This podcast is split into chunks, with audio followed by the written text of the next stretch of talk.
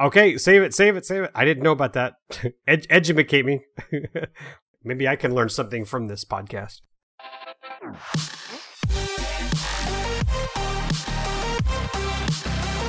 This is the RC Roundtable, a casual discussion about all aspects of flying model airplanes. Well, hey everyone, welcome back to the RC Roundtable. I'm Fitz Walker. Joining me is Lee Ray Hey guys. and, of course, Terry Dunn. Hi there. Of course. Yeah, of course, Lee Ray. Yes, and Fitz Walker. Of course. Hey Fitz, how have you been today? What you do? Oh, I don't know, not much. Just flew some airplanes. And, uh, Me too. Yeah. In fact, we flew together, didn't we? We did. Hi, kids. Yeah, actually, Sorry, Terry. I know Yeah. you sent pictures taunting me. Yeah, Hey, I even sent you a live feed. I figured you might be watching. That was good. I was impressed with that. It um, it came across pretty well on Facebook. I thought. Oh, good. I was waiting for the criticism, but it it was a fun event. Criticism from me. Well, or from shaky anyone? cam, you know, everything's blurry. Get in closer, Lee. Yeah. well, cell phone Did you get that crash? I got But two you did- crashes. yeah, you got two, and I saw Yeah, both. we had, I, I, I love Terry's comment. Did I just see a crash? Well, you panned away right after. Well, tell us where you were, and then we'll catch up to that. well, Fitz should tell you because he was there first. well, maybe we should first tell what it was, what, what the event that we were at, before we get too far ahead. And that is the, I guess, the Space City RC Club hosted a uh, kind of a semi-informal event, but it was well attended, and it's the Pearl Harbor Remembrance. Uh, I think that's the name of it, or something along those lines.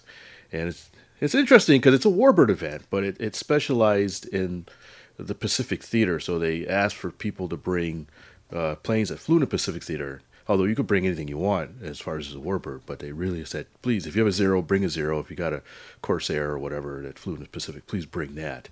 And even at one point, we had a big gaggle of just Japanese planes, which was I had never seen that before, and they were actually quite a few. They had what ten zeros, nine zeros, Eight. Keep, keep going. Eight. Did you end with the number you started with? I, I can't remember. We were trying to count, and then one looked like it came up last second, but I'm not sure. So I think there were eight zeros and one Tony, which was mine, if I remember correctly. That's correct. All right. Uh, so, although technically the Tonys weren't didn't take part in Pearl Harbor, but they, they didn't care. They just wanted a bunch of Japanese planes up. neither neither did a Skymaster, but they had one flying. Oh, yeah, that's right. There was a guy. and, a SPAD. and Mike Label's SPAD. Yeah, I like how you're ribbing Mike. Yeah. So, what part of the Pacific Theater did that fly in? well, I, I did another video that wasn't live, so I'll post that one to our Facebook page. Uh, but to follow up, if you guys haven't seen it already, I put a couple of pictures. Uh, you know, this was like like Fitz said, an impromptu get together. It wasn't a pilot's fee. It was just you know have some fun, guys. Uh, uh, we had a nice little moment of uh, you know prayer for for Pearl Harbor and remembrance. Uh, but there was a lot of flying, a lot of good time. I brought my my Corsair, my H and M Performance Corsair, had two great flights on it. Terry, thank you again. I, I do like that Corsair.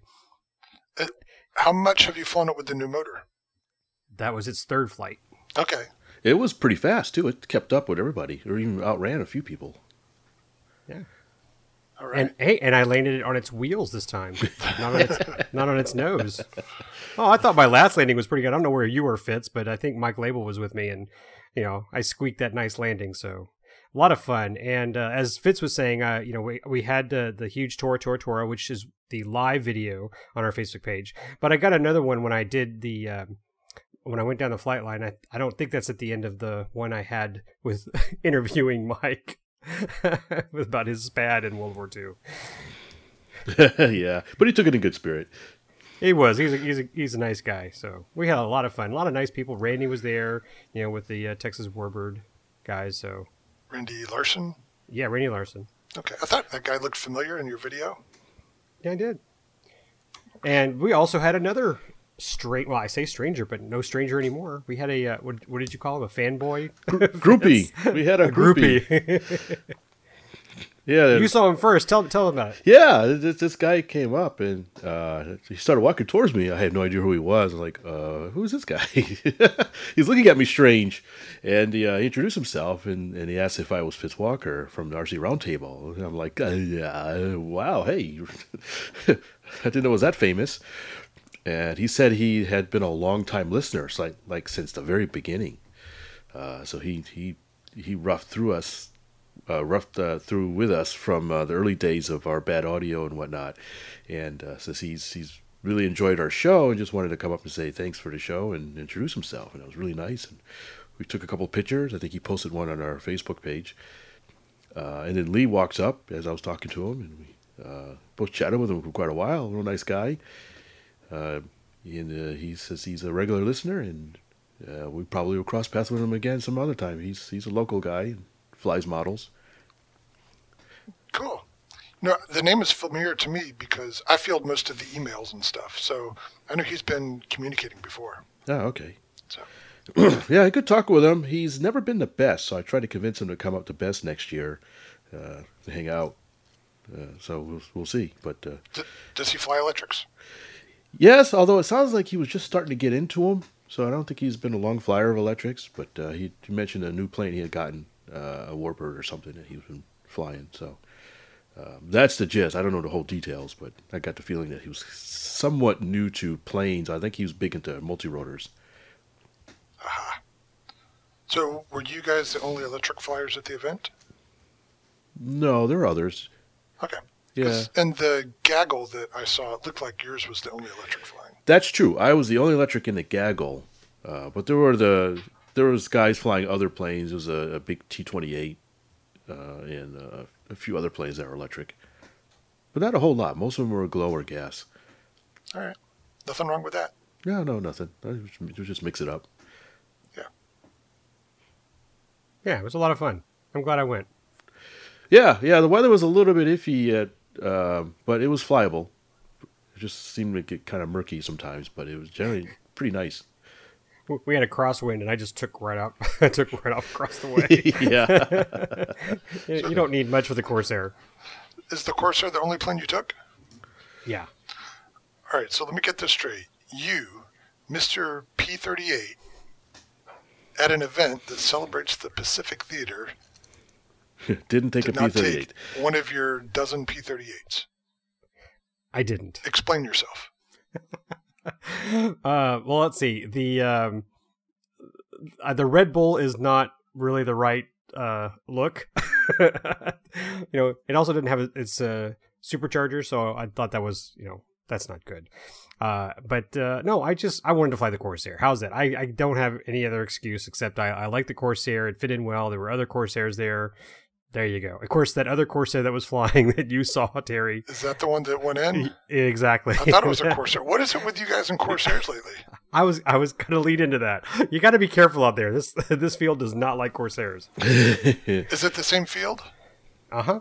Oh, wow. Yeah, that other So- that other Corsair went in pretty hard. I think he said he lost his elevator control and he just went in and just totaled it. So you were doing the Facebook feed and you were panning as it went across the runway and it did a roll or something. And then right after the roll, you could just see it start to nose down. But before it hit the ground, you started panning back the other way. That's why I asked if, if it crashed. I'm such a professional. Yeah, well, you know how to build the drama. And then, um, I guess during the gaggle, one of the zeros did more than a low pass. It seemed to Oh, yeah. the runway. yeah. Yes, he did. Was there much He- left? he tied the record again. Yeah, it was total too. Okay. Yeah. No, it looks like there were a lot of green zeros. Was there uh, any mistaken identity while they were flying? No. no. no. Okay, that's that was good. good. Well, shoot. How many planes do we have up at best? You know, for the Warbird, we had what 18, Yeah, I think. but th- presumably 18 fairly unique ones. You get 18 green zeros up there. okay. All you have to do is look away for a second. And, Achoo! Ah! yeah, that's why I was glad I didn't fly my zero uh, in the gaggle. So at least I got something a little bit different. yeah, I'd look for the pointy nose. Yeah. yeah. Well, I don't know if you heard me, if you could hear me talking when I, when Fitz flew by. I goes, there goes the silent one. Yeah, I heard that.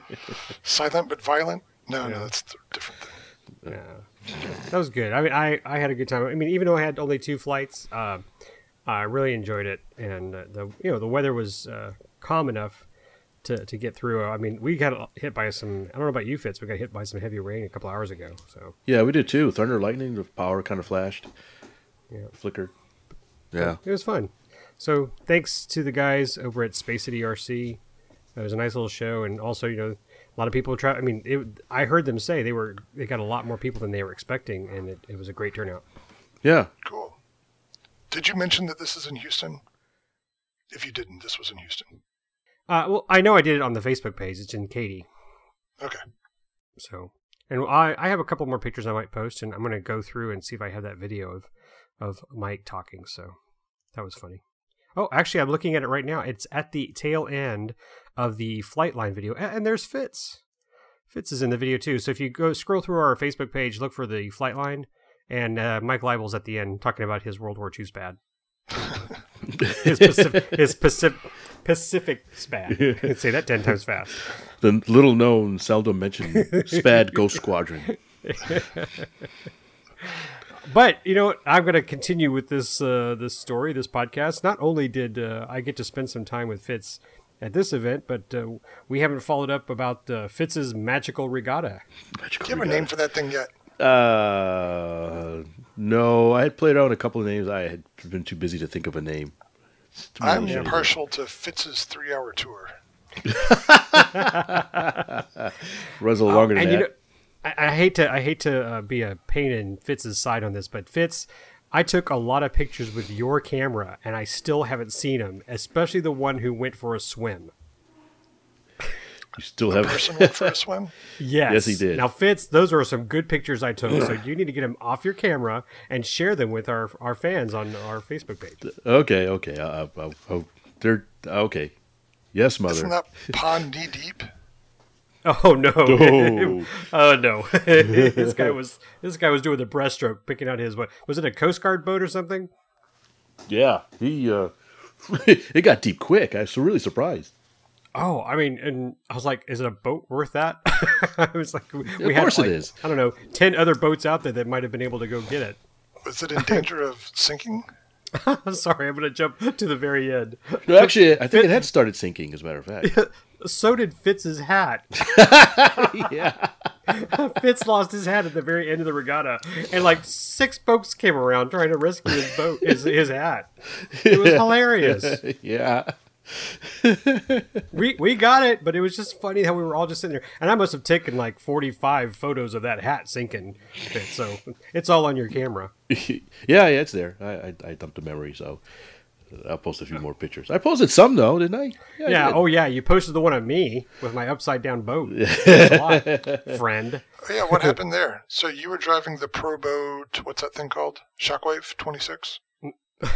Yes, Terry. I mean, I couldn't think of the name of it. You did very good there. Yes, uh, it was just it was top heavy uh, with the GoPro on top, Oh, and okay. uh, and it was pretty rough. Fitz can vouch for that. It was uh, gosh, what did our guests get up to? Twenty. Yeah, it was a windy day. Very windy. Yeah, um, had a lot of fun though. Oh boy, that was a lot of fun. Yeah, So a lot of people you- show up. Tell us more, Fitz, because that was the first time I'd been there. But uh, boy, I mean, and I shared a lot of photos. I hope people got to see them. But uh, it was a great turnout. Well, hold on. Were you recording video when you capsized? Fitz was. No. uh, Oh, the, oh yes, yes. I have video of, of water. You want five minutes of underwater, Terry? I'm happy to send it to you. I'm more concerned with the transition from not water to water. He wants to see Oh, the action shot. Oh, it's a waterproof camera. No, he wants to see the action shot of it going. How did it get upside Oh. down? That's the It just, I mean, it was just running, and I hit, you know, was going sideways, hit a wave, and it just tipped over. It was very top heavy with that session on top. okay. I mean, those, those were, they, we had some white caps going on out there. It sounds like a good Facebook video. That's all I'm saying. Oh, okay. I'll, Just I'll yeah, Ten sure. seconds. Okay, so I'll do like the the the real time footage, and then when it tips over, I'll just speed that up real quick to where I pick it up. but you got that you got that action footage from Fitz. He already posted that. But enough about my upside down boat. Fitz, tell us about. I mean, you had a lot of friends there. Yeah, quite a few people. The that uh, event is starting to become pretty popular. A lot of guys start to say they look forward to it, and and I have some local guys, of course, friends and people from the club. But I'm starting to getting people from across town. And if you're familiar with Houston, across town can be pretty considerable distance. So there's people that come from near where Lee lives, and oh, they're north side of town. So it takes them a good hour to get there. What's an ideal location with that pond? The pond is very nice. It's got good facilities uh, and uh, restrooms. It's just people go out there walk their dogs and stuff. So we get spectators and stuff. Little kids come up and want to watch the thing. Uh, one guy said even he's belongs to a yacht club, model yacht club on the other side of town, and he basically played hooky from their event to come down and hang with us.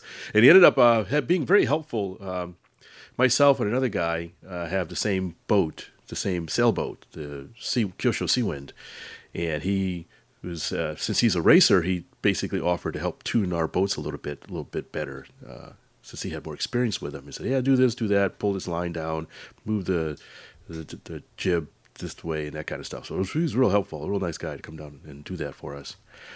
And of course, as you saw, Lee, there's a really good mix of boats that show up, all kinds of neat stuff, just people put in the water. Uh, so everything from sailboats, speedboats, uh, cabin cruisers, submarines, submarines. Yeah. Yes, uh, Mr. Fitz had his submarine out there. Had my sub out there. Submarine races. I mean, oh man! I know you didn't see that, but I won.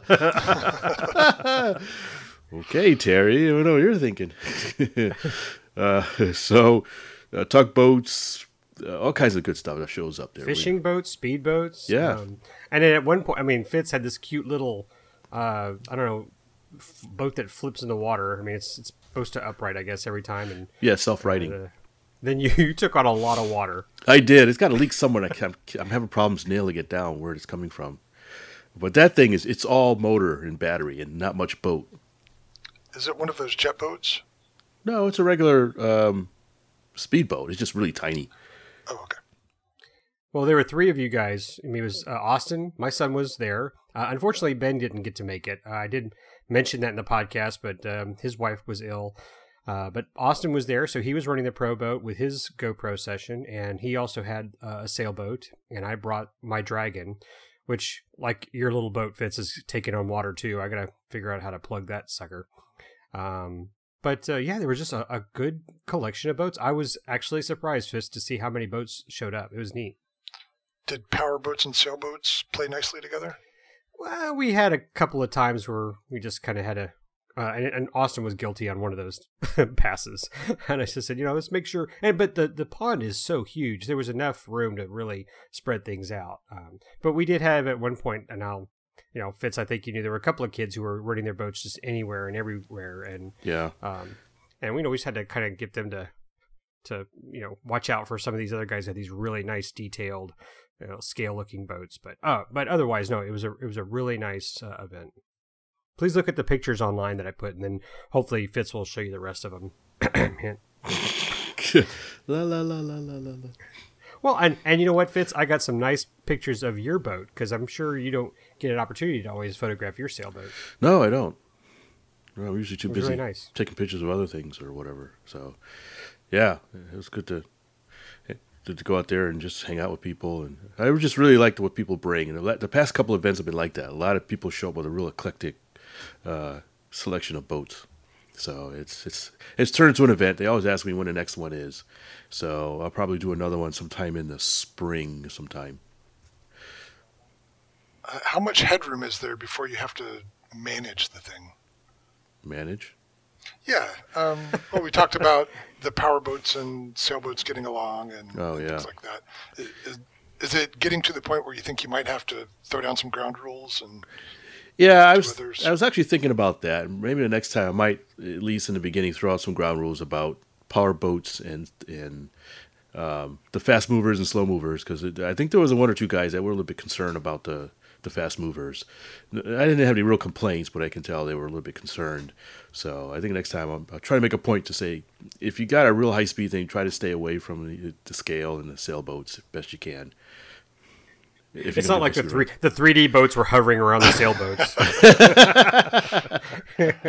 and like Lee said, that pond is big enough to accommodate everybody in their own little corner if they needed to. It is. Yes, it is. I mean, and if he got if, if it did get pretty big, I'm pretty sure we you could probably put up, put up some buoy markers and just you know kind of say speedboat stay on the left hand side. And Yeah, you know, I was kind of thinking that too. It'd be neat to have some, maybe some buoys and maybe some light competition with like the guys with tugboats or something. They've got to run an obstacle course or something, something along those lines. I don't know, just kind of something I've been tossing around. I haven't in the back of my yet, head. We're gonna put a uh, a 72 second scale of the Titanic in there. You've got to push the Titanic around the pond and back. Through the iceberg field. Yeah, maybe. Watch out don't for know. the iceberg. You Oh, wait, I get, do I get to run the iceberg? RC iceberg. exactly. Oh, that's an awesome idea. Maybe the iceberg ran into the Titanic. yeah. Wow. You better. You have to have a name for this this uh, next uh, regatta. You have to have a really cool name. You got to start working on it. start offering up money. People respond when money's there to offer. Hmm. So when is the next one? Oh, like You I- guys can do this year round, right? yeah, I usually do it once a quarter. So rough rough estimate sometime in the spring. I haven't decided exactly when, but uh, March April time period, I think. Are you concerned that doing it more frequently will, I don't know, Yeah, I don't. want. dilute the, the enthusiasm? It may be. I didn't want to do it too often. I was thinking, you know, four times a year, once a quarter. Usually, you know, we have good weather more or less around the year. So once in the spring, a couple times early, late summer, and then one in the fall ish. And that's, I'll go with that for now and see how that works. I'm going to operate the taco truck. Make some money on the side. Anyways, well, next time I do it, I'll uh, post it on, I guess, on our Facebook page and that kind of stuff. Get the word out, and, uh, and hopefully Lee and uh, Ben can make it down. Oh, you bet. Yeah, definitely. Yeah, Uh, and I would say if there are RC airplane or quad guys or helic- RC pilots in Houston who have never done boats, it's worth it to go check it out because you know, I was mainly a fixed wing flyer, and then I got into sailboats, and wow, it's just really fun. I never really expected it. Oh yeah, So it'll open your eyes to some stuff. There are there were two gentlemen there, um, Phil and Mark, who I was introduced through my friend Chuck. You know, the, the guy who got me into sailboats. So it's kind of neat that I got to see them again because you know that's pretty. They're also far away from their home because Mark's in the Woodlands, I believe, and or is Mark local? No, I think Mark's in the Woodlands and Phil's in Bridgeland. So they all took a nice trek to to Clear Lake. Yeah. It's uh, we always end up running with people we know that surprised. Like I didn't know you did boats. There was the last. It, yeah, it happened the last time. The last event we had, I ran into a guy, and- I had, he looked familiar. I was like, "Where do I know this guy?" And he's like saying the same thing to me, and realized we had met at a um, uh, a club for full full scale models, flying models. I'm not models. He's getting Full scale flying model. We had met at a at a, a club or, or a group that flies full scale planes, okay. and we had crossed paths a few times there. And I had no idea he did RC boats until he showed up. So it's it's um, quite a few people do that. Even our, our friend Nathan, he usually comes down. He couldn't make it last time. Uh, he does boats too. He had a real nice sailboat last time that he had gotten running. So, uh, yeah, it, it's it's a lot of guys. If you haven't tried it, it's worth a try. Uh, you- it's a lot of fun. It's kind of relaxing, especially sailboats. So join us here each week, my friends. You're sure to get a smile from seven stranded castaways here on Gilligan's Isle. uh, Motion RC put out a little teaser. Uh, I don't know if it was like an image or something, or just a, like a really close up image. And they said we're releasing a new plane. Can you guess what it is? And it's it's one of those threads where you know on Facebook where people just making tons and tons of comments. But the first thing I thought when I saw that thing uh, was B24, and I saw a couple of guys posting B24 in there. I was liking all their responses, and I was like, I know it's a B24. I just feel it in my heart it is a B24. And sure enough, you know, later that day, they announced that, you know, Flightline RC has got this new B24. It's 78 inches long. It looks great. And although I don't know a lot of history about the B twenty four personally, I don't have any models of it, uh, except to say that I loved Mike Label's, uh, you know, his plane. Who was the other gentleman who helped build it? I'm you guys gonna help me. Herman Burton. Herman. You know, when when he flew that maiden flight over at JSC, what a, what a neat plane. I mean, I, I got a nice video out there that's that's nice, and there's a detail work on it is is incredible. And I think, and I started to listen to some previous podcasts from RC Roundtable, and I was looking for a part where I was almost certain I said that you know, Flightline or, or Motion RC, the, the, some of the new foam airplanes or warbirds, someone has to make a B 24 because I hadn't seen one. Do y'all remember me saying that? Like, that's just something you haven't seen in a kit? I believe you when you say you said it, but I don't specifically remember it. I'm gonna keep digging through the archives. okay. But but I was but I was thinking to myself, uh, you know, that that this one plane you don't see very often in a kit. You don't see a Sig B twenty four. You know, and I don't remember that there was an Edward E flight B twenty four. But I'm so glad to see this. I mean, it's really neat, and I uh, I will have some photos on Facebook shortly, and I just emailed them to Terry and, and Fitz. But many years ago, uh, before Ike came to Galveston, uh, they had Hurricane Ike. Hurricane. Sorry, some guy named Ike. Yo, That name Get off my lawn, meaningful to Houstonians. Sorry. uh, Mr. Ike. Uh, no, before Hurricane Ike. Thank you, Terry. Uh, there was a section of the Lone Star Flight Museum that had a lot of uh, memorabilia, and there was this really neat diorama of Lady Be Good. It was a B 24 that got lost after a mission in Libya. And I'm not going to do the whole story, but go look it up on Wikipedia. It's an incredible story. It's unfortunately it's a very sad story, but you know what was unique about this is the plane was missing for over 10 15 years and and they came across it just by chance and it was really in great shape. Uh, unfortunately all the guys bailed out before the plane actually landed. They thought it was going to crash. They bailed out. They never actually got back to the plane which they said probably could have gotten them the help they needed because the radios were still working. You know it's amazing um, so the diorama is really neat, and I always thought if I got a B twenty four, I would like it to make it look like Lady Be Good. So you know, I don't know, I want a complete mission. Well, yeah, but I would like I don't know, It's just kind of those. Uh, okay, maybe it's weird in my head, but I would like to take off and land the Lady Be Good to make make sure it had a successful mission. You know, Oh, that's I a think nice thought. this was a crew that had just this is the first time they'd ever been on it and there were some comments and a story i read that the plane had had some issues so felt bad about it but i think it would be great to to do that and and luckily the paint scheme that the b24 comes in i think it's two it's a it's a olive drab and a silver is that correct? Yeah. yeah. you know the drab would be great to do a lady be good theme so that's my little speech excuse me speech my talk on the flightline rc it looks really neat. I've been watching the videos. I hope you guys are are checking it out. Looks like they sold out r- immediately you know within an hour or two once they released it um, what do you guys think about it Fitz, you go ahead.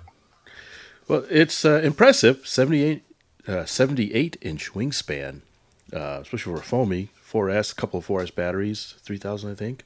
Uh, which is real neat is the little details they did on it. They were real clever because you can build two different models and you can swap out the nose.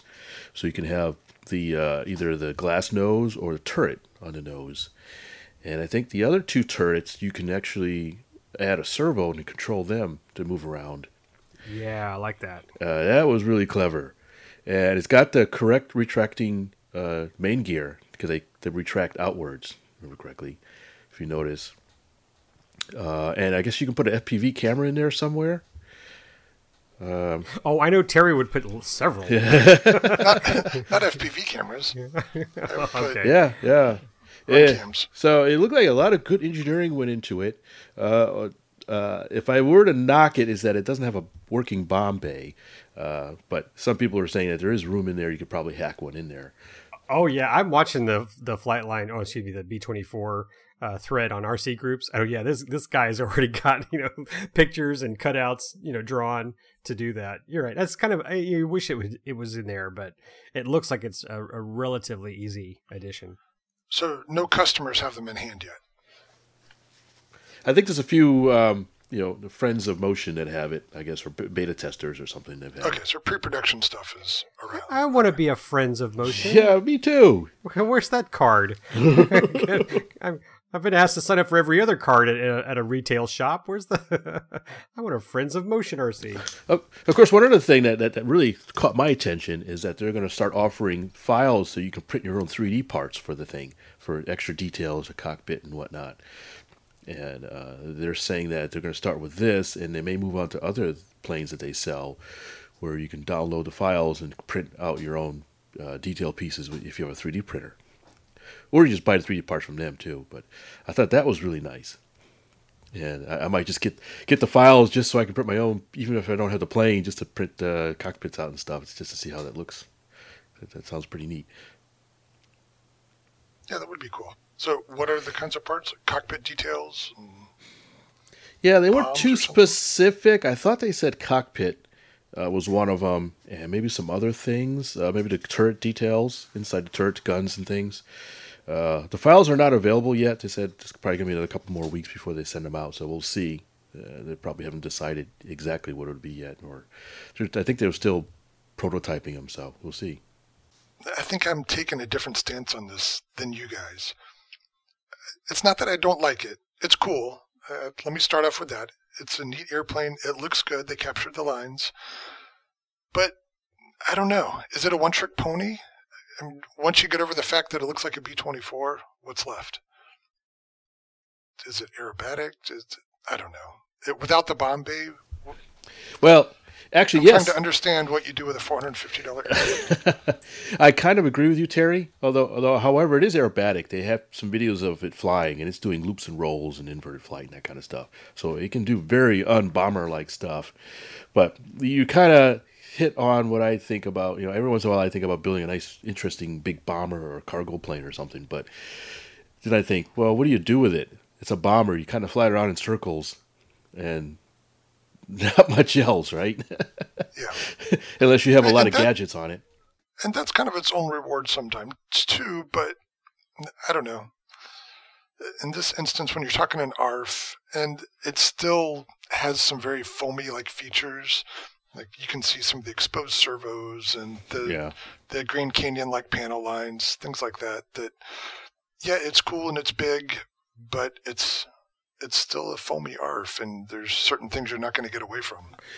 Yeah, but I think uh, it's kind of unique. B twenty four. There's not a lot, whole lot of models of B twenty fours, and a, a big foamy R version is very unique, and it seems like a lot of interest in it. So we'll see what the market says. Uh, kudos to them at least for trying, and if it works, hopefully it works. If it doesn't, then you know maybe you got something. But Yeah, I'm always giving credit to companies willing to produce stuff that's never been made before. yeah, and and so you know they get they get my respect for that right up front.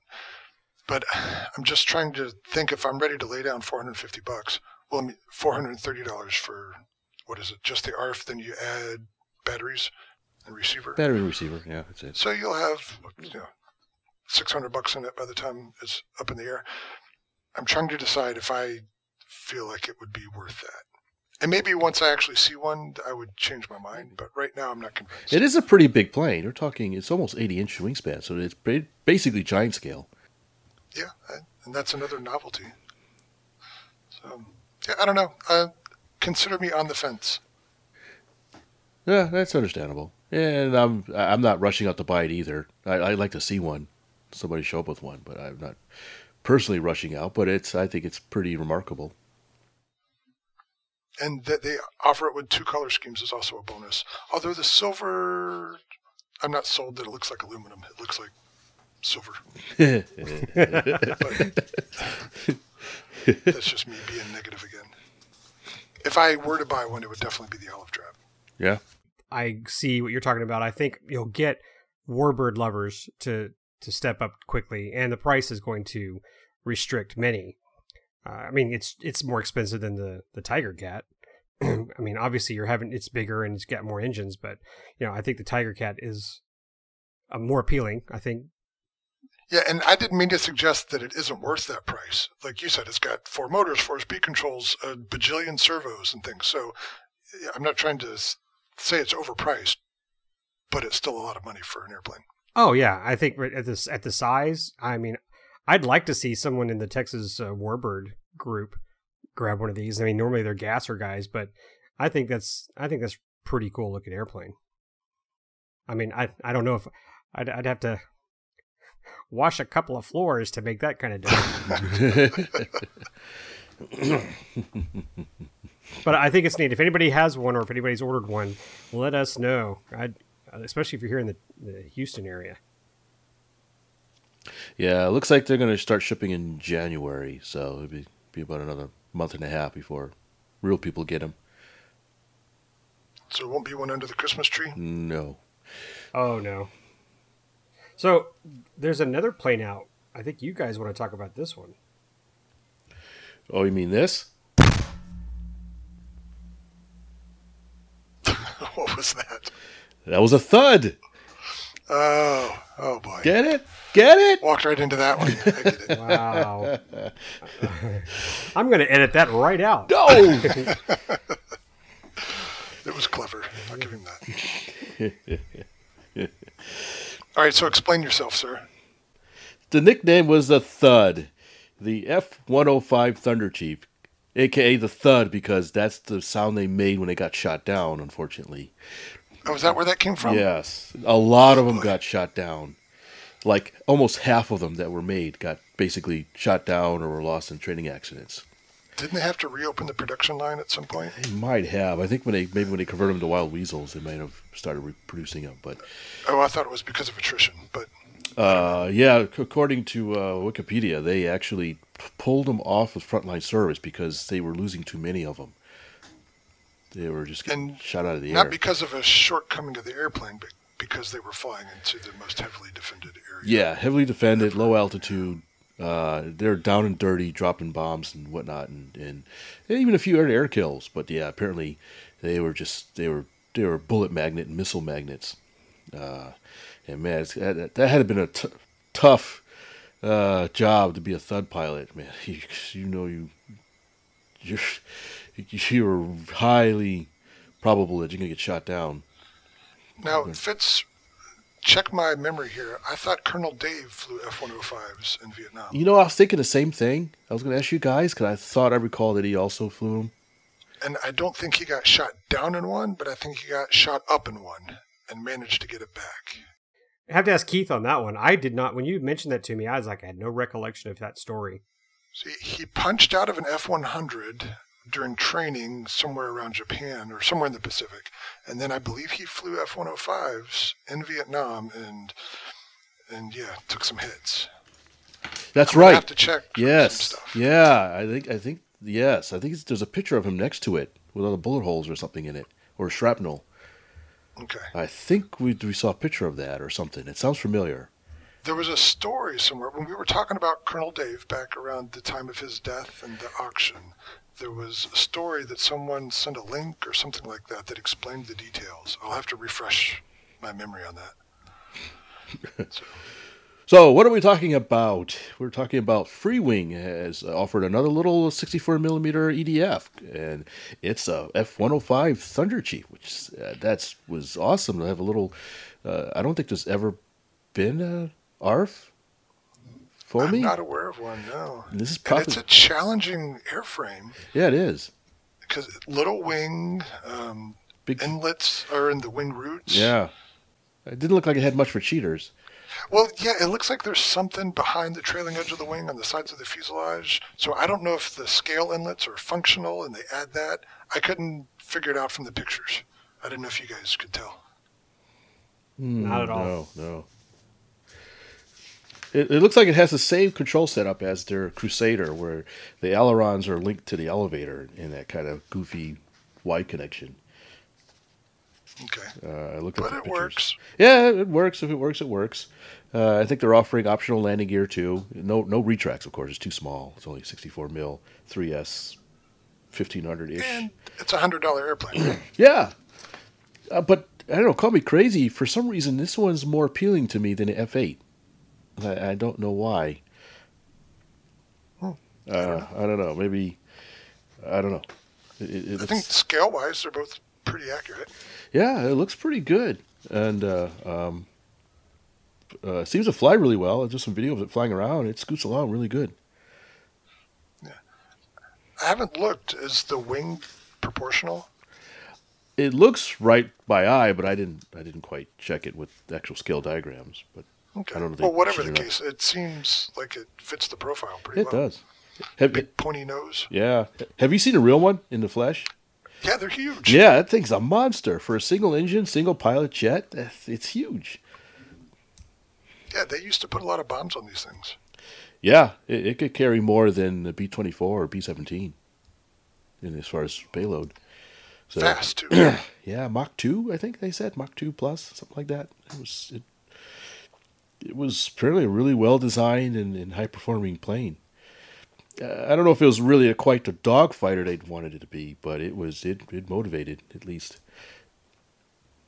Uh, so that, that was uh, really nice that they came up with a model. It'd be interesting if they'll if they have plans on coming up with a bigger one, say maybe 80 millimeter or something like that with retracts. But uh, we'll see. It seems like these are something that they can whip up pretty fairly quickly, as far as design and manufacture and molds and stuff. They can, and it's um, low cost for them to develop and see what kind of response they get. So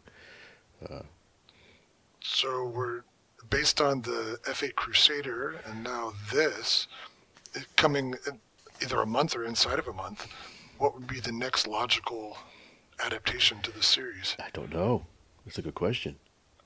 Something along this, the Century series 106, Or maybe 102. quasi obscure, but everybody knows, or rarely modeled, but Blackbird.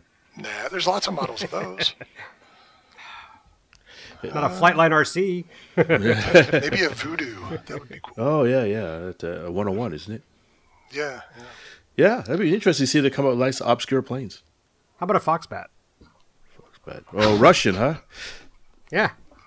Yeah, Are there any of those around? I don't know. Have you have you seen a RC Foxbat? which one's the Fox? What 25? Yeah, Yeah. the 25. Uh, But that's a twin. I see it here. Oh, pff, come on, Twinch, man. You can make it one. it's RC. it'd be neat. You know, they, It keeps flying in circles. I don't know why. well, there's lots of stuff you don't see. You know, there's uh, you, some British jets or French or European or something. Yeah, but all those British ones, they're just one huge compound curve. oh, there you go. No, that's the one. It's going to be a lightning. Oh, lightning! Oh, I love a lightning. Yeah, I'd suck up but that's also a twin. Yeah. Well, they could probably get away with a single on that one. It's got a single intake. So anyway, I didn't mean to digress there. Did you guys see the Motion RC video that talks with the guy who has a history with the F-105? Uh, I think so. Yeah, yeah. So the guy's uncle was an engineer at Republic, and supposedly the guy they're talking to was the inspiration for the name Thunder Chief. Really? Yeah. So if you watch the video, apparently when this guy was a kid, he used to wear around a fire chief hat, a little plaything. Yeah. And so that was his nickname, Fire Chief.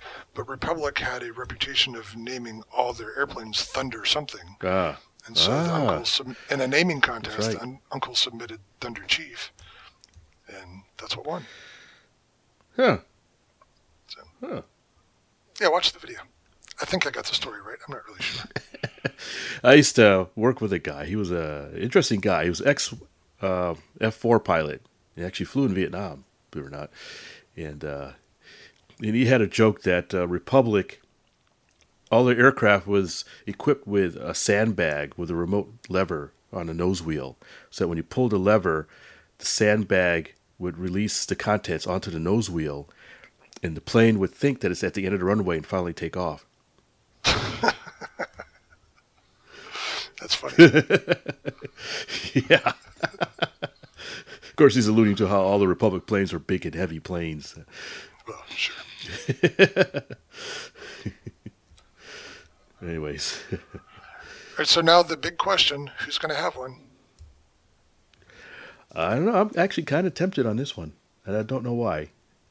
Even though I'm more, like I said, I, like you said before, I'm a Crusader fan, but this one is so. It's got a lot of character to it, It really does. Yeah. even though it's a belly flopper for the most part. There's a, a a nice simplicity to that. Yeah, that's true. For for what you know, less than hundred bucks, you got a little EDF, and it could- scoots along pretty fast. So it's no slowpoke. Yeah. It looks. And I forget, is this 3S? Uh, yes, 3S, thir- 1500 milliamp ish, plus or minus a few hundred. So you can put a 3S 2200. Apparently, it'll fit in there. Okay. So we'll see. I'll think about it. Lee? I'm I'm saving up for a B24. All right. Fair enough. Terry, you didn't say if you wanted it or not. No, I don't want one. All right. Well, on that note, uh, while Lee saves up for his B24, let's take a break and we'll be right back. Thunder! Thunder! Thunder! Thundercats! Ho! So, Terry, I understand you had a special visitor last weekend or so. I did, and it was it was on a Wednesday. It wasn't on a weekend, but that's irrelevant. And my special guest was Adam Savage of MythBusters fame. Who are the Mythbusters? Adam Savage, I'm done with science for today. Have you washed your hands yet? You mean for after shaking his hand? Exactly. Like uh, you're pulling off some of his magic. You know. Or explosive residue. Um, yes, I, I have washed my Okay. hands.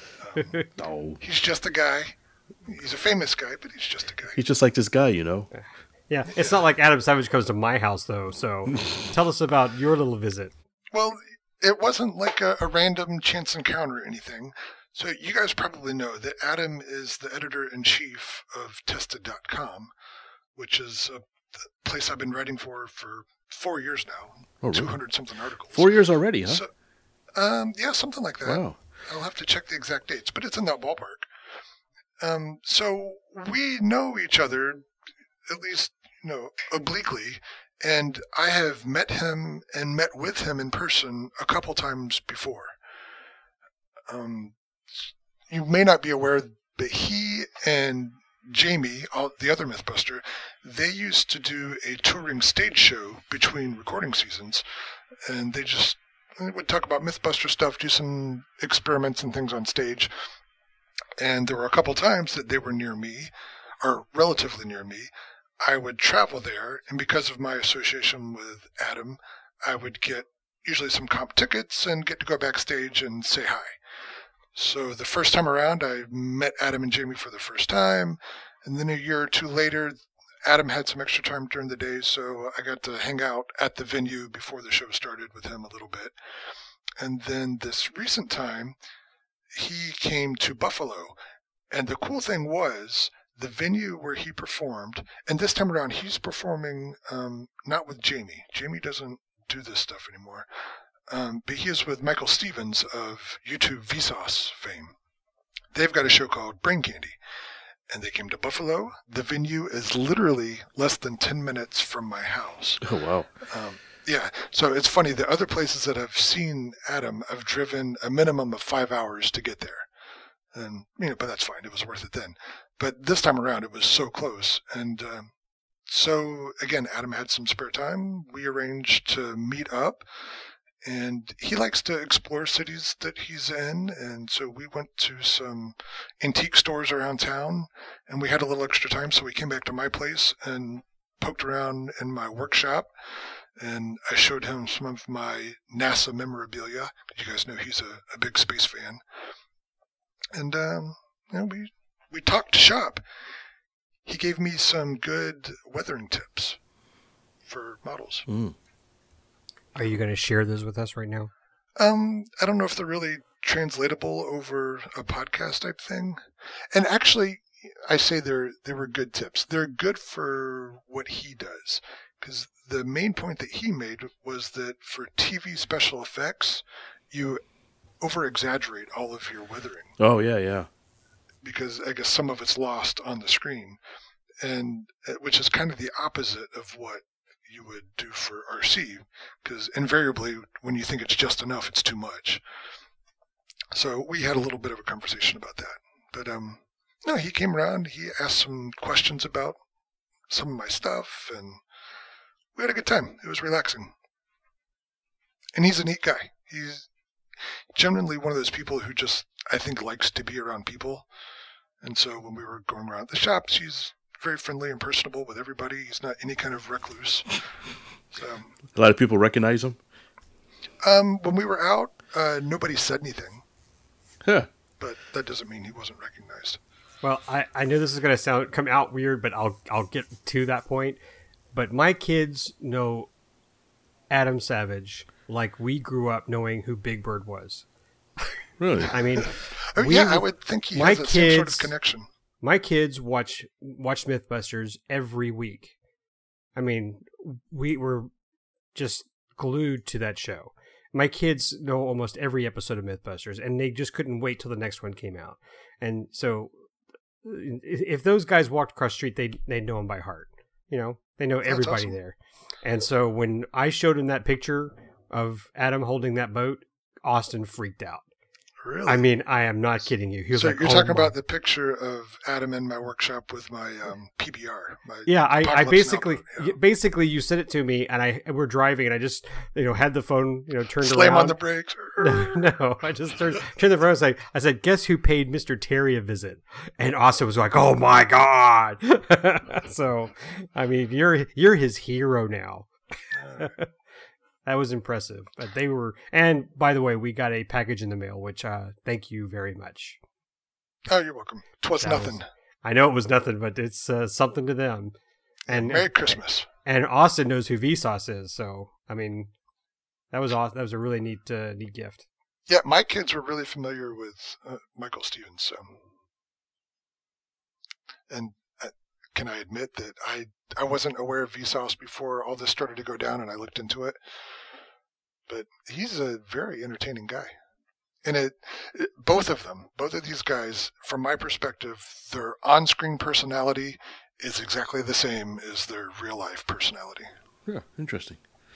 Yeah. That's good. So yeah, it was a fun time. Um, I, I consider it a rare experience, um, and so uh, I'm thankful for that. And, uh, we'll see if uh, any other opportunities turn up down the road. All right, I've been saving this for last. So, he's a multi-rotor guy. Did y'all talk about multi-rotors at all? We did a little bit. He um, he did some stuff with an Inspire when those the DJI Inspire when they first came out, and so I asked him if he still had his and flies it, and apparently it it sat dormant for a little while, but he's been getting back into it. He um he didn't upgrade to the two yet, but I think he's done some work on his original, um, and that's all I really know. Because like the last season or two, they were doing a lot more you know, multi-rotor camera angles, and I just had a feeling, you know, deep down that he was, you know, doing stuff in the background with that. Because I know, you know, I watched a video of him first flying them, and he Mhm. seemed very interested. And I was just wondering if you guys just happened to have a conversation about him. Oh, no, we didn't talk that angle. My understanding is that part of their camera crew does all of that multi-rotor flying, and they are quite accomplished at it. So I, I do not believe that Adam was doing any of the stuff you would see on screen. Well, I mean, I I know he wasn't hired to do that, but I just kind of figured he loves to get his hands into doing strange things. So I was just like, oh, let me have that for a little while. Oh. Can Yeah, I and get this along- back to you next week? and kind of tied to what I was saying a minute ago about their personalities, his excitement that comes across for all this stuff on screen, that's genuine. I mean, he really enjoys doing those experiments and genuinely wonders about how all these things work. I, I, I saw, uh, uh, to, to expand on that, I saw a video of him recently, Jamie, uh, or Adam. I keep forgetting which one it was. Who's the guy you were just talking about? Is it Adam or Jamie? Adam. Adam. Sorry. I'm terrible with names. Adam. He had a video where he, uh, a, bunch of Star Trek props were going up on auction. And he had basically a back uh, room tour of all the props. And he was like a kid in a candy store or a kid in a toy store. He was just all over all the different props, the, the uniforms, the phasers, all kinds of stuff. He was just, it, it was like Christmas time for him. It's just, it's interesting to see his enthusiasm for all those props and things. And uh, it, it was a real interesting video to watch. Yeah, a lot of the stuff that he does specifically on Tested.com deals with uh, replica prop making. Yeah. So he'll pick uh, some sort of gun from a movie or something like that, and he'll recreate it and show the techniques for doing that. Well, that's his job, right? Didn't he work on props for different movies? I think Star Wars and stuff, some of the prequels. Star Wars. Uh, Yeah, yeah, yeah. that's his background. yeah. He's also famous for doing the Blade Runner gun. Oh, yeah. You mean the original or No, no, just replica? replicas. He makes a lot of replicas. Yeah. Because he then he also did a quick video on tested about the Blade Runner case, the gun case, one of those like one day builds or something like that. Hmm, okay. Yeah, sounds familiar. Yeah, if you guys don't uh, have that as a favorite link, you got to put tested.com up there. Not just because Terry Dunn writes for them, but some of the videos they put out are really cool, and I love the interviews they do with uh, with Adam, and they do they do a podcast too. Um, They do several like- podcasts. yeah, but the the one day builds are really neat to just see. His mind just he works so fast. It's amazing. And he has a workshop that has pretty much everything you'd ever need to, Oh, yeah. He's, to create, you know, any sort of special effects stuff. Yeah, he's got a video, I think, or at least part of it. He talks about his workshop, and he, I got an idea from him about a tool carrier that was really neat. So he definitely look that up to see his workshop. It's it's, it's amazing. He calls it the cave. Yeah. And he has an ejection seat that he uses for one of his chairs at the conference table. I I think it's out of an A7 uh, or maybe it's an A4. I'll have to go back and see if I can find it. But yeah, it's a genuine article. Wow. Hopefully they disarmed it, but you know. anyway, so those are the details of my afternoon with Adam. It was fun. Wednesdays with Adam. And the show is good for anybody um, who hasn't seen the Brain Candy show. Um, check, um, I don't know what the website is, Brain Candy Live, maybe. We'll put it in the, the links. Um, it's a really neat show. It's a lot like the Mythbusters show from before, the stage show, where the intent is to get kids and adults excited about science and kind of thinking about the world around you. So they just take all sorts of different things and kind of show you everyday stuff in a new perspective that gets you thinking about stuff you've never thought about before. And it's pretty cool. And the neat thing about it is all the props that they use on stage are not these highly polished, you know, manufactured things. It's stuff that they made quickly and on a budget so that it's clear to you that you can make your own versions of these things quickly and on a budget. So, really cool.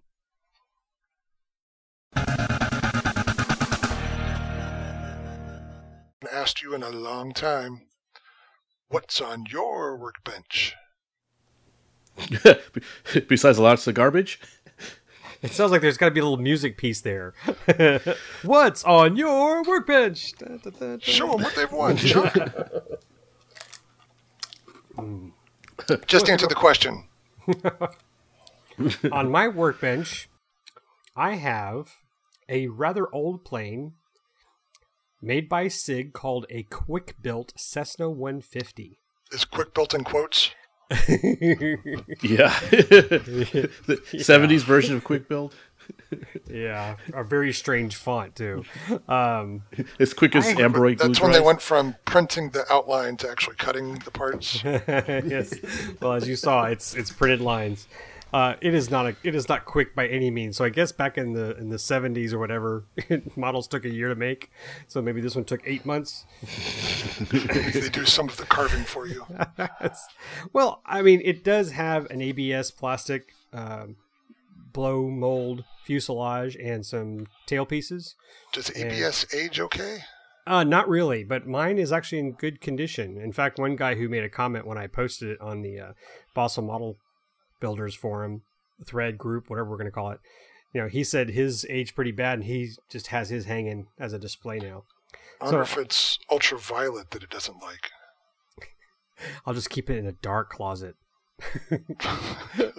I'll fly it and then just tuck it away real quick. Anyway, uh, I had this kit for a couple of years. I picked it up of Craigslist. I just was perusing and I got a pretty good deal on it. but it's kind of like that Hobby King, or excuse me, the Hobby Shack Cessna 177. You know, it was, it was I paid 20 bucks. It was 20 bucks too much. Um, and I was at I, I'm going to blame Fitz. Huh? I had not. I'm going to blame you because I hadn't mentioned this yet in the podcast. But I went to Fitz's house after the regatta, and I was picking up the uh, tiger shark for Ben. That was the one we mentioned before that you guys found at a, a show. But uh, Fitz gave me a tour of his uh, his new home and the garage, and you know I am not worthy of the collection that Fitz has in his garage. I thought I had a lot of stuff in my you know attic and on my shelf, but uh, Fitz beats us hands down, Terry. And I was looking at some of his old kits back there, and it and I was thinking, man, I've got this old kit that I haven't built, and I was thinking about it. And I told I told you this, Fitz. I said I might have to build that Sig Cessna 150 because I didn't have a good scale private plane. Yeah, civilian. it- yeah. Yeah, so I I just I figured I'd I'd try doing it, and boy, is, is quick is I'm gonna just take a marker and scratch that out.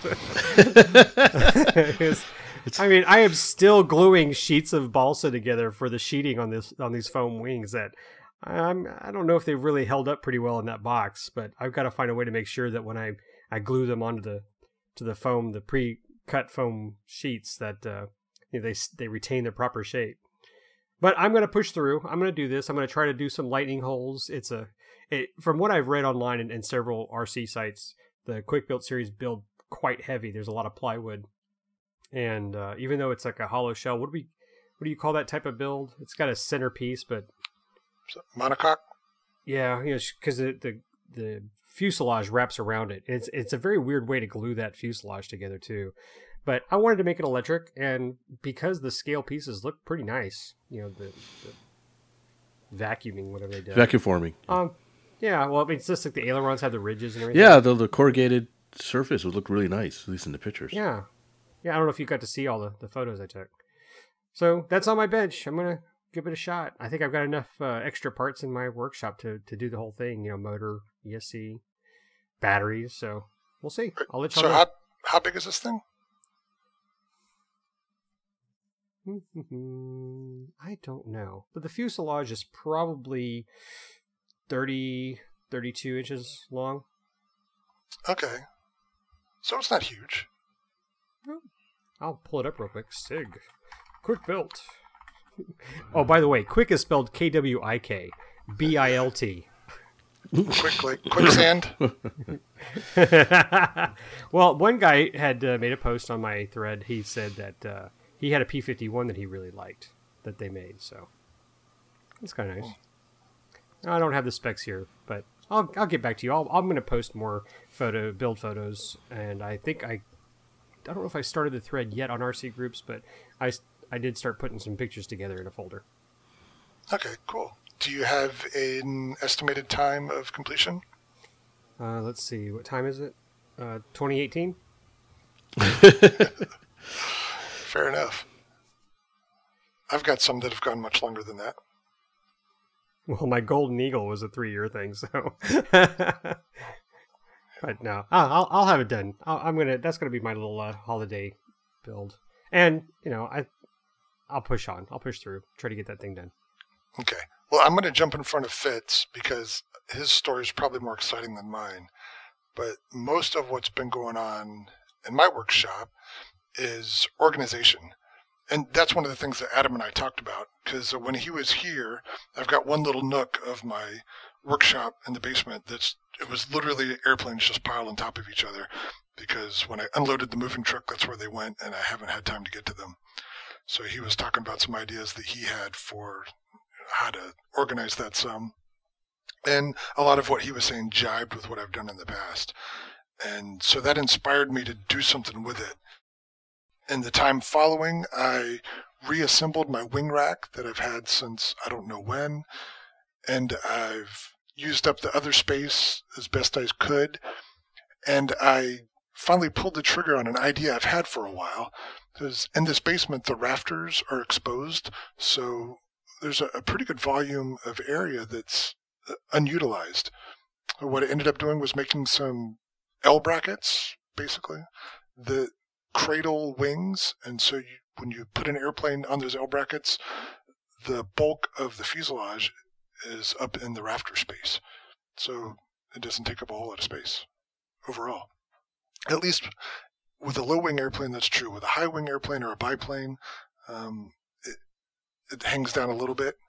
But overall, I've got four airplanes hanging up that way now, and I just used spare one by four lumber that I had here, so it was quick and easy, and so far I like it. I think I'm going to build probably four more for a few other foamies I've got. Oh, nice. Yeah. Would you? You can keep from stepping on them. It's that's the best thing. Yeah. Right? Yeah, I've done that, and then, and keep them away from ladders. right. So, yeah, it was uh, a worthwhile project so far. And in terms of airplanes, I've got the E-flite Stearman. I think last time we talked, I had just started flying the Easy Glider 4, so I've been continuing to ring that thing out. But I've also been flying the 1.1 meter Stearman. I think we talked about it when it first came out. And man, what a nice airplane. From the video and from other stuff, I thought that it was kind of a fast mover and not really Stearman like. And while it can go kind of fast, it actually floats too. And I've been enjoying it. It's a lot of a lot of fun and it looks good. They nailed the Stearman profile. And it's got a really nice faux engine on it. Yeah. So, two thumbs up so far. And you would not believe how many different places I've put cameras on it. Looking forward to the video. Yeah. Well, hopefully it'll turn out. But yeah, fun airplane. he could fly and do one of those Matrix like uh, slow motion pan around it with all the cameras. Right? Oh yeah, I've I've had an idea for that, and uh, I just need to make it happen. and about twenty more uh, RunCams, right? No, it's only going to take one, I think, Yeah. and and a um a what a continuous motion servo. Is that what they call? Oh them? yeah, yeah, yeah. So yeah, I need to hack up one of my old servos to be continuous motion and see if this thing's going to work. But Well, that'd be interesting. anyway, Cool. all right, and now you Fitz. Hey, uh, okay, well, a couple of things have popped up. Uh, I guess on a virtual workbench, I have uh, part two of my Cub video. I'm trying to finish up, and get that out. So that'll be the Oh, the flying part. yeah the flying part. Yes. Oh, so you posted your build video, Yes. and Lee has posted his complete review of Yeah. the Electrocub, So I decided. and I've go ahead. I've posted nothing, but mine's coming. I promise. Get with it, man. No, I understand. Yeah, I decided to put it, post it in two videos, split them up for a build and a flight one. So uh, I've been working on it, getting some video, getting. So I'm pretty close. I've gotten pretty good progress on it. So hopefully, the next couple days I can get it out. How many cameras did you put on your Cub? One, but a couple different locations.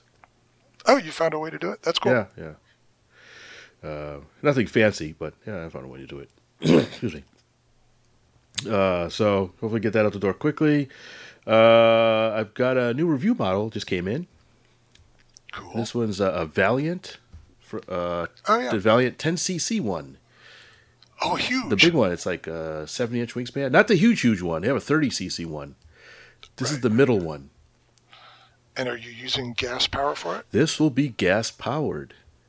Nice. This would be my first ever gas powered plane. I've always done glow and electric, but I never had a gasser, and so this ought to be a really interesting uh, experience for me. Are you using the Evolution engine? Uh, yes, Okay, so that should be a good uh, transition for you then. Yeah. This one seems like a nice engine. I think it's got a pumped carb on it, if I remember correctly. Um, uh, it's interesting. It's basically a 60 size engine. It's just gas, so it's got all the ignition and stuff on it. Uh, so that'll be a learning experience for me because I going in this as a kind of a newbie, uh, actually very much a newbie when it comes to uh, electronic ignition and that kind of stuff with these things. So this would be really interesting. Uh, and it should be quite the experience. Uh, the plane itself looks like it'd be a nice flying plane. So Yeah. Um, I've never heard anyone say anything bad about the Valiant. And there's three versions yeah, that I'm aware of. that- yeah, same. Uh, a smaller electric one. This one is electric or, gl- or gas, and then there's the big gasser one, I guess. Really, really big one. What I can't quite tell is it is this a real plane or not? I did a quick search. I didn't find anything that says it's a real plane, but I haven't dug that deep. You and I were talking about it at the event today, And when I pulled it up, it reminds me a lot of the Graupner taxi Yeah. that Hobby, Hobby Lobby used to sell. I mean, it looks really close to that. And I always thought about getting the uh, Graupner taxi as a tow plane. So obviously, it looks like the people with the 30cc are doing that. Yeah, it looks like maybe it was just inspired by the Graupner or the Graupner design, and they just embiggened it. embiggened. More, more wingspan. more. Das is more, yeah. uh, well, anyways, um, Well, how far along are you on that? I just got the bits in. The engine and servos and stuff just came in like yesterday or something. So I haven't really had a chance, other than to sniff the new smell, to do anything. So um, once I spit out the uh, Cub video, then this will be the next thing I'll be on. I'll be working on. Okay, so one last thing. Uh, I was over at a friend's house, and uh, he, his father, uh, says, "Hey, here, have this plane," and he gives me this balsa wood thing with uh, an ace foam wing uh, that had a, quite a bit of sweep to it, and he couldn't remember what it was, other than it was some sort of scratch build that he had started probably back in the '70s, and he said it came out of a magazine it was scratch built. Doesn't remember what it's called or what it was. And said, "Ah, here, take it. I know you'll probably finish it." So he gives gives it to me, and it's not very big, and it's, it was obviously a pusher, but it looked very odd. It had very close coupled wing, uh, and it didn't have a vertical stabilizer on it. And I have never, nothing I've ever seen that looked anything like it. I'm like, what the heck is this thing? So I posted a picture of it over on the Balsa Builders Facebook group page, Facebook page, excuse me, because they that's a really active group and they seem to have a lot of people loading out a lot of stuff. And so I posted a picture, and uh, um, of course, they got a lot of snarky comments for some reason.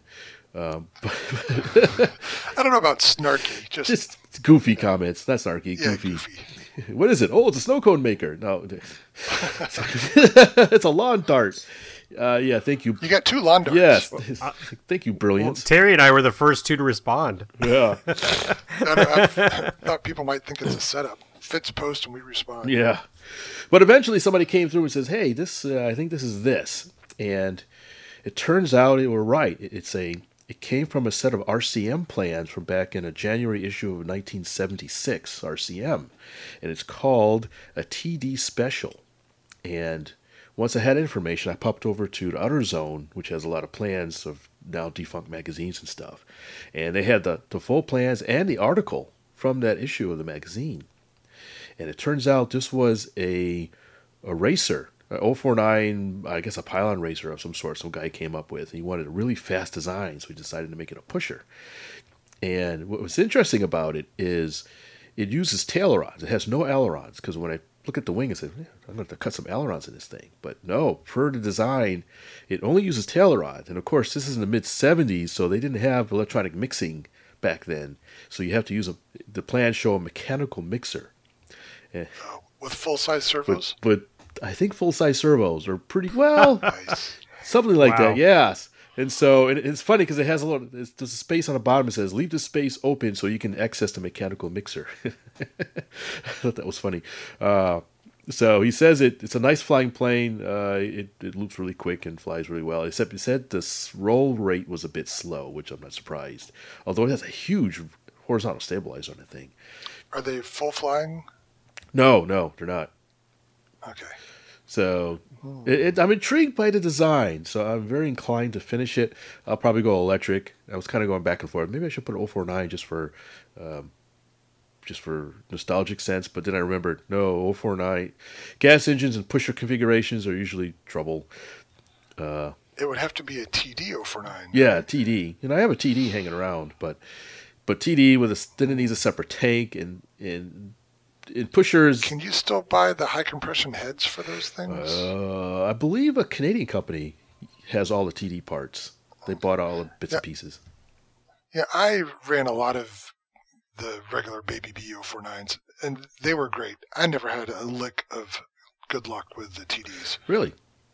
Yeah, I know they need the high nitro content stuff. Well, yeah. that, but I feel like we tried everything you were supposed to do, and we still never got them to run reliably. I I generally have That's just me. pretty good luck with them, but I had to make an electric starter for it because Okay. and I took a little little tiny can motor, a little 380 motor, I think, and stuck a adapter on it and ran it off a I think you know, six cell battery or something like that.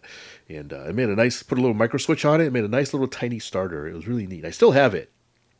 Oh. Uh, it's great for the TDs. Get them cranked up. Uh, But yeah, uh, go electric. Keep the full size servos, but go electric. no, no, And the no, no, mechanical no, mixer. full size. You got to do the mechanical mixer just for nostalgia. No. no. Fine. But it was interesting for So- for a racer. It has wheel, it has landing gear on the plans too. which I thought was funny. Oh, are you going to keep that? I don't know. I'm I'm debating. Maybe I'll go fancy put retracts in it. It's a pusher. How big is this? It's not very big. It's got what a um, 36 inch wingspan, something like that. Well, the Ace Wing, I think, unswept is 36. Yeah, it's got a lot of sweep to it. I think he said 30 degrees of sweep. Uh, I forgot the wingspan, but it, it's it's not very big, but it's got a good chunk of wing. It just looks goofy because it's got a huge horizontal stabilizer to it. I don't know why, but I, when I looked at the picture you posted, I got uh, a feeling of a BD5J. And I know there's a lot of differences there, but that's just the, the aura. Oh yeah, kind of similar in concept. Um, you know, small plane, uh, pusher. Uh, it's just funny because it's really short coupled. The distance between the main wing and the stabilizers is not much. At first, I thought, is this thing control line? But uh, no, it's RC. And So, what kind of landing gear is it? Just some simple wire and wheels, nothing fancy. Well, a trike or? Oh, trike. I'm sorry. It's a trike.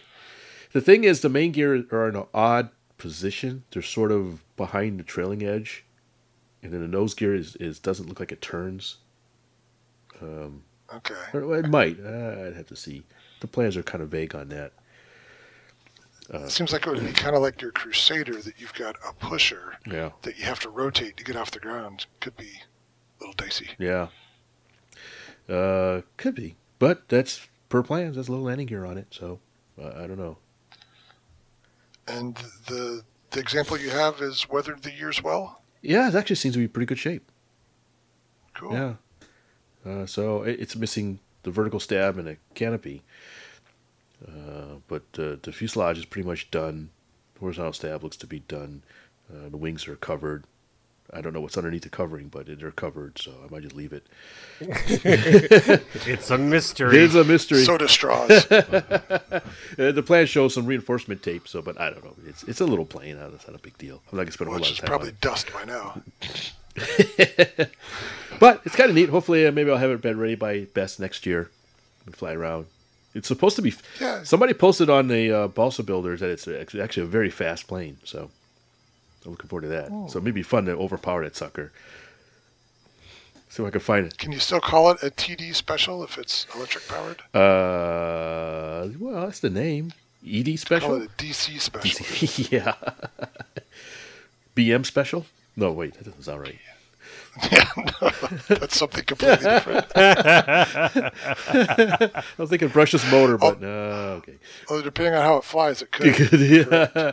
It should be fun. It's such a goofy looking plane. I, I- I'm really looking forward to flying it. So, anyways, that's on my workbench,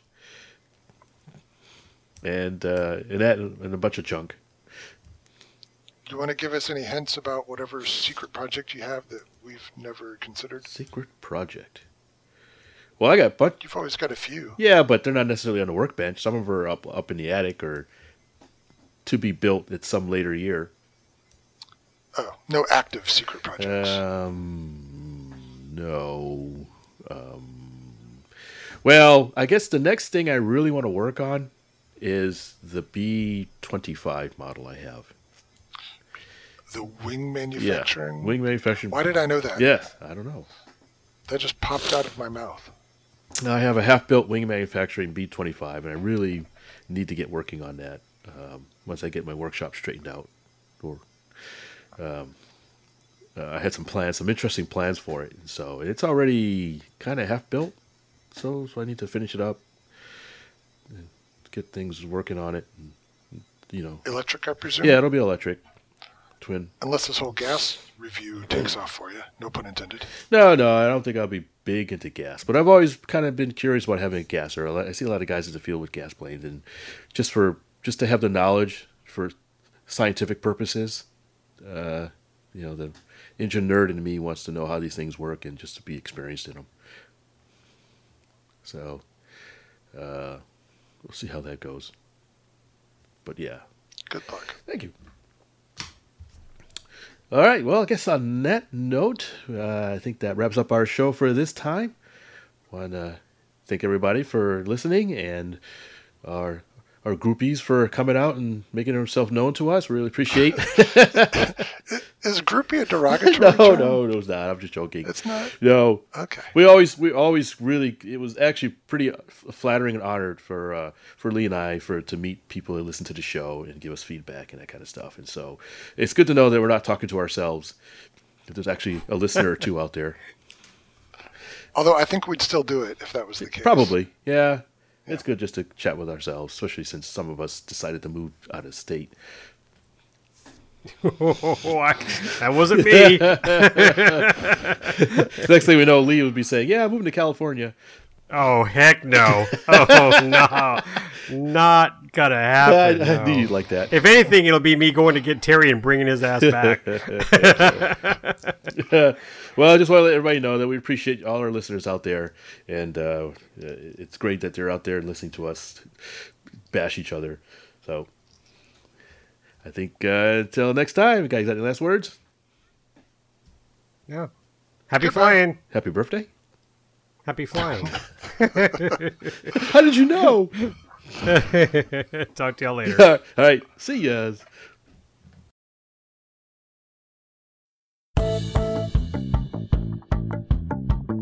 Please visit our website at rcroundtable.com, where you can send us comments and suggestions or listen to our other great podcasts. Where you will also find links to our iTunes and social media sites. Thanks for listening.